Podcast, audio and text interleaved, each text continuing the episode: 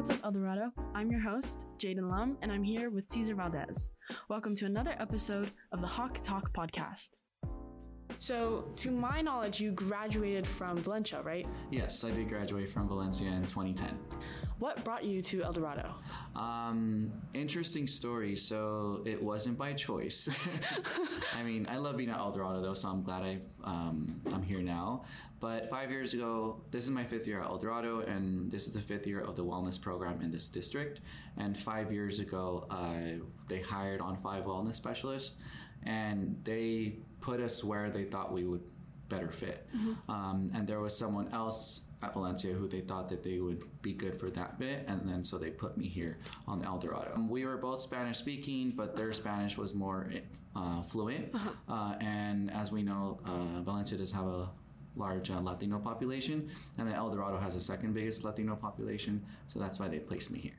They fit us personality wise too, with like the counselors and the administration at the sites. So I'm glad that I'm here at El Dorado. Yeah, that's super cool. I actually I just moved here to El Dorado in like Orange County. Oh, wow. And so I mean, I feel like El Dorado is just very, very supportive, especially with counselors. That was a really big thing that I felt was so helpful at El Dorado was the like different amount of counselors we had and how helpful everyone was. Mm-hmm. So I'm very thankful that the school district does that. That's really cool. Yes, I am too, and I'm glad that they provided this position for students who struggle with their mental health. Yeah, and speaking of mental health how like how did you get into like wellness wednesdays and like creating that type of material? So wellness wednesdays started because my primary job is to see students one-on-one or in group settings but i felt that there was an element missing on reaching the student what we call tier one and tier two interventions. So every student so i figured that something like a little nugget of knowledge each week might be helpful for some of those who read it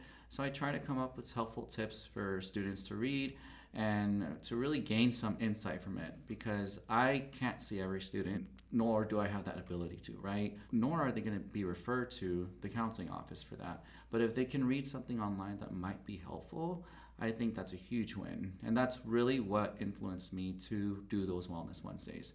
Essentially, just promoting mental health with the whole student body. Yeah, that's I, I love it i see them every week and it's mm-hmm. like it's really inspiring what's your like your main intention behind it, like your goal? My main goal is, and has always been, uh, to raise awareness. Uh, I think that is a very simple task that I can do to promote mental health and raise awareness for different type, type of mental health issues.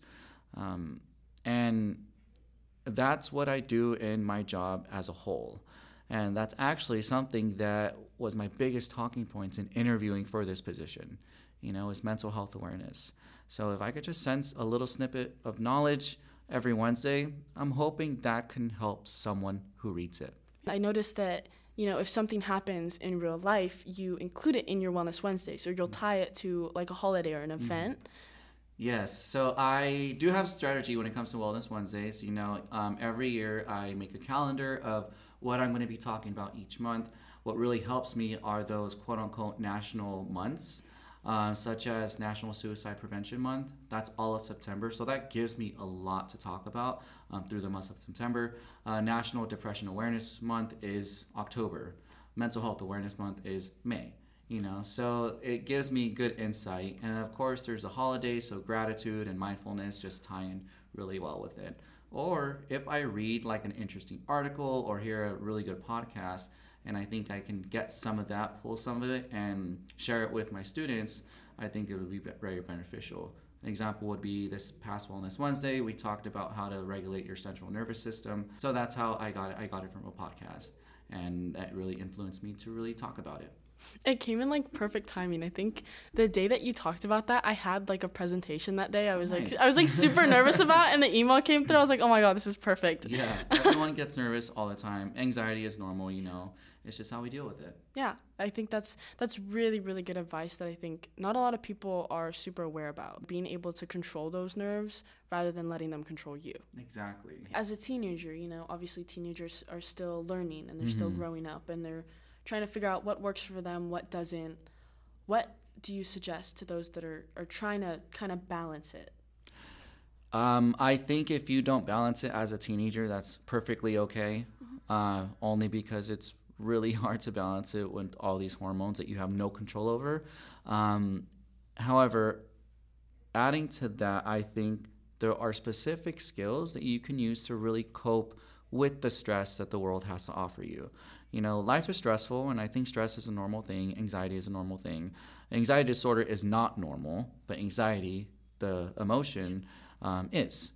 You know, uh, we feel anxious all the time about different things. We feel sad about different things. We feel angry about different things. Those emotions that people label as negative emotions, quote unquote, aren't necessarily negative. They're valid emotions that we feel for a reason.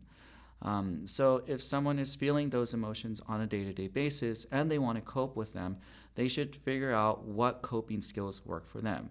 If I were to tell a student, oh, maybe journaling can help, and then they try it for two to three weeks and it doesn't help, then we're going to try to work on other coping skills.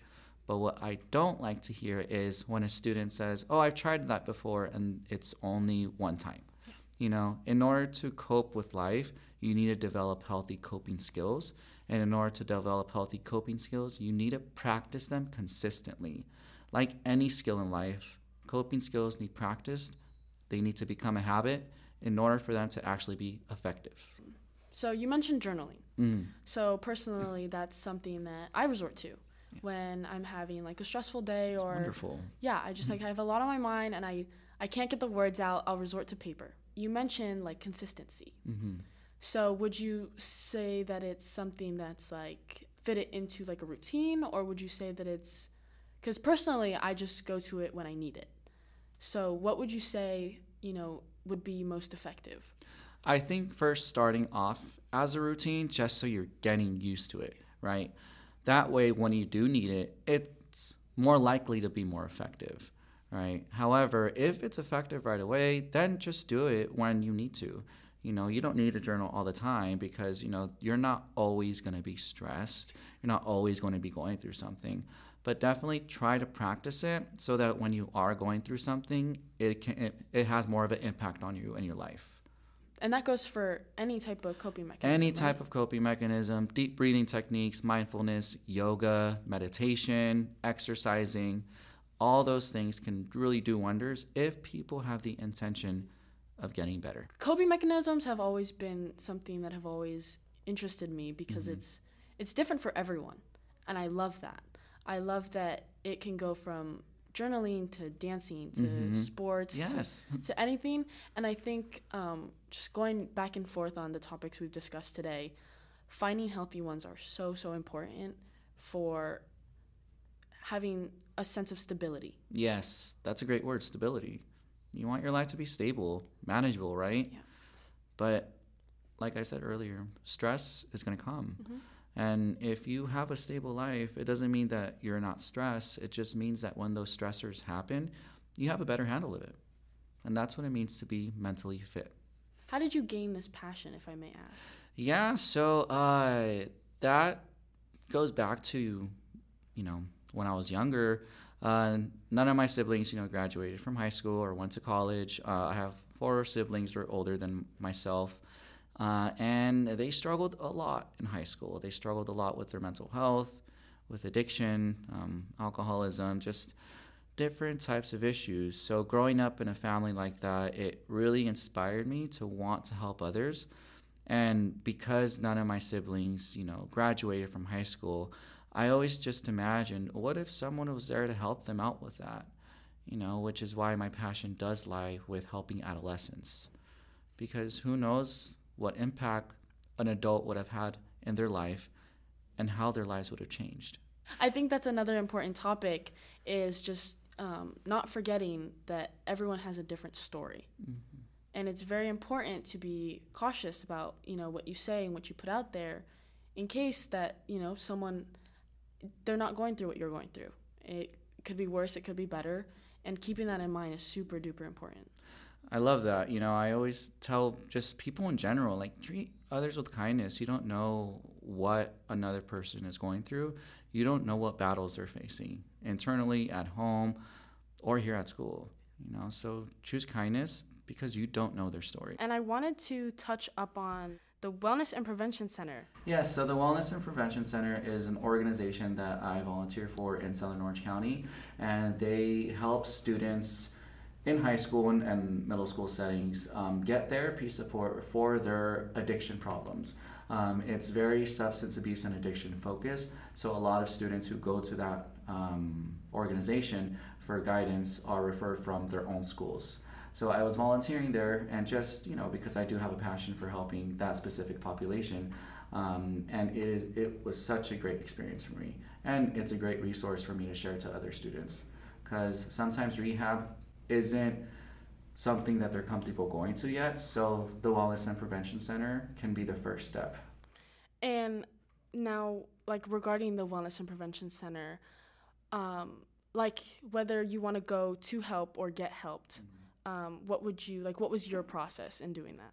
For the Wellness and Prevention Center, you know, it is based in Southern Orange County, so most of the referrals did come from Southern Orange County, uh, such as San Juan Capistrano, Aliso Viejo, um, but most of those referrals came from schools. Uh, a lot of the students here in Northern Orange County, what we call it, wouldn't necessarily be referred to there because we do have other resources that are a lot closer. So if students are looking for resources related to substance or drug addiction, uh, they can come to me or one of my the counselors, and we can get them connected to Care Solace. And so, you mentioned like drug abuse. What were some of the drugs that you like encountered being a problem? Um, some of the biggest drugs that I worked with in regards to student abusing them would have been weed and nicotine. Those were the biggest ones. Not fentanyl exactly, but opioids. Yeah.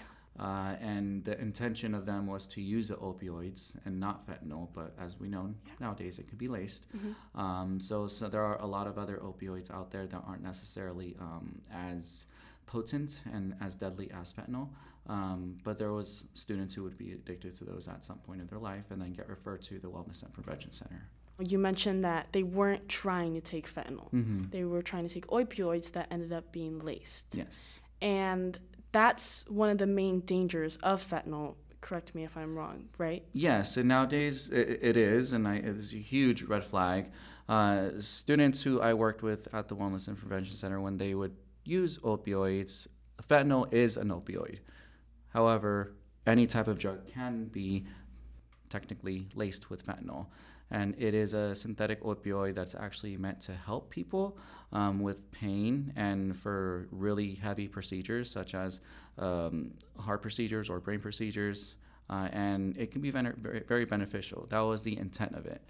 What we know nowadays, though, is that it is illegally being distributed and created in labs um, all around the world and shipped to, you know, the United States for use. It's very cheap to make, so the dealer actually makes more money off of it. The problem with that is because things can get laced, students nowadays have to get their drugs illegally.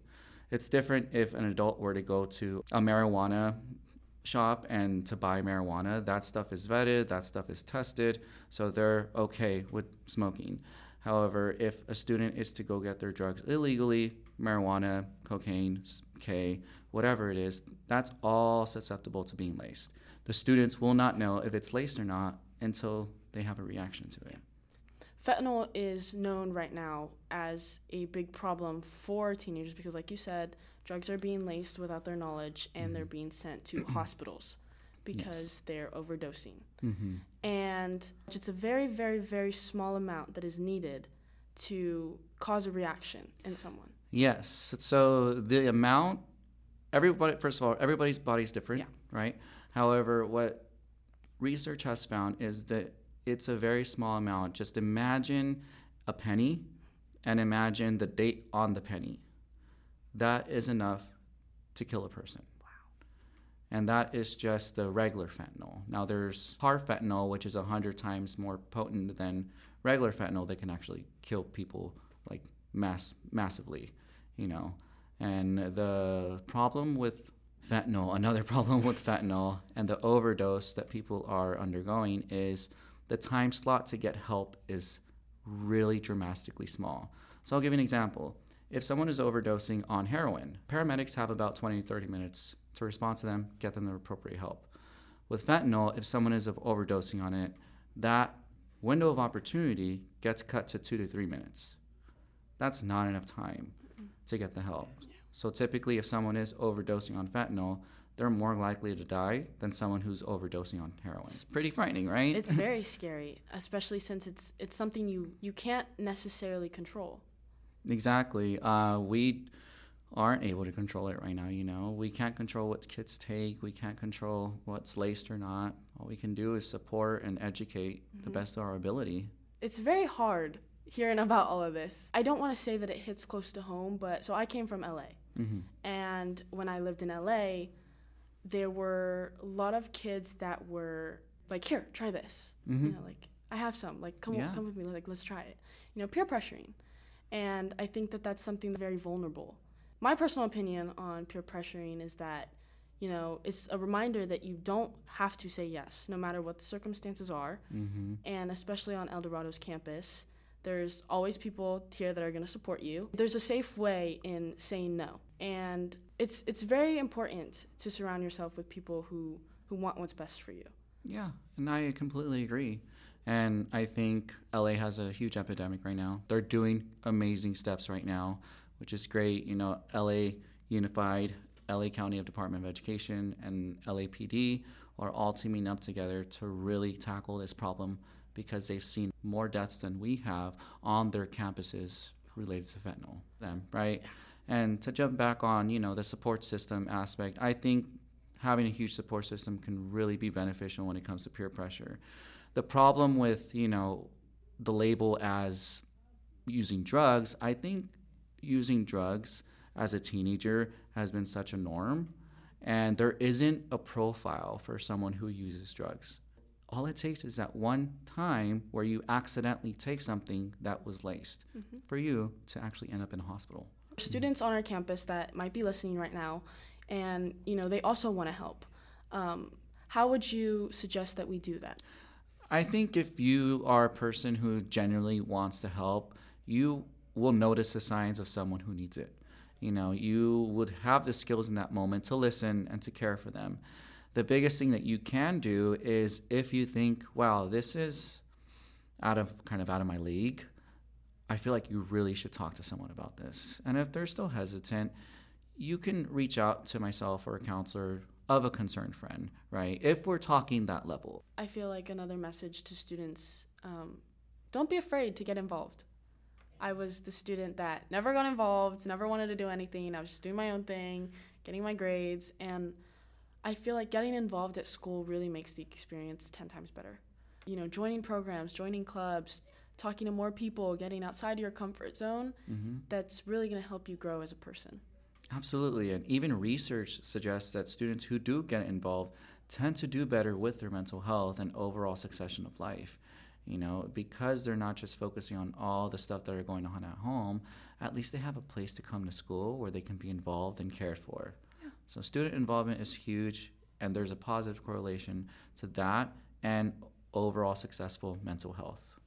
Yeah i think if if you're really feeling lonely and if you feel like you know you have the world on your shoulders or so much heavy feelings and heavy emotions that you're going through and you just don't know what to do with them or if you feel like you want to start working on parts of yourself that you know are unhealthy reach out for help you know those are good indications that you should probably talk to someone you know if your life is being impacted by your mental health on a day-to-day basis and it's really hard for you to function go see a counselor go get connected with myself or one of your own counselors. Go talk to a parent about it to see if they can get you connected with a therapist. If you need help, it's okay to ask for it. There is a misconception about mental health and that that's a negative word, right? Like mental mental health is actually just the our how healthy is our mental state, right? If we're able to cope with adversaries in life and the stressors in life and sometimes we feel like like not good about it, but then we're able to cope with other stress. Like that's normal. Our mental health fluctuates, our mood fluctuates. It's okay to feel anger, it's okay to feel sadness. It's the duration and how impactful it is on your day to day living that can be a red flag. It's research that one of the main reasons that teenagers like end up taking drugs is because of a way to cope with their mental health. Mm-hmm. And it's a very sad fact, but it's true. And that's, I think, the point of this podcast and this episode is to inform others that if you're struggling with mental health, that there are resources that you can come to that are healthy. And you don't have to resort to drugs because, as we've heard, there are tons of bad outcomes that can come from that. And it's, at the end of the day, not going to help you get better. Exactly. You know, taking a hit of something just diffuses your problems momentarily.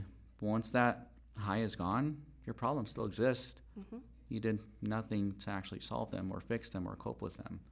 So, to echo your point, there are resources out there. So, if students are struggling with any type of drug issues, addiction, or even just mental health problems, go talk to a trusted adult. Go talk to one of your counselors, go talk to myself. We can get you the tools that you need to really live a successful life if you give us the opportunity to.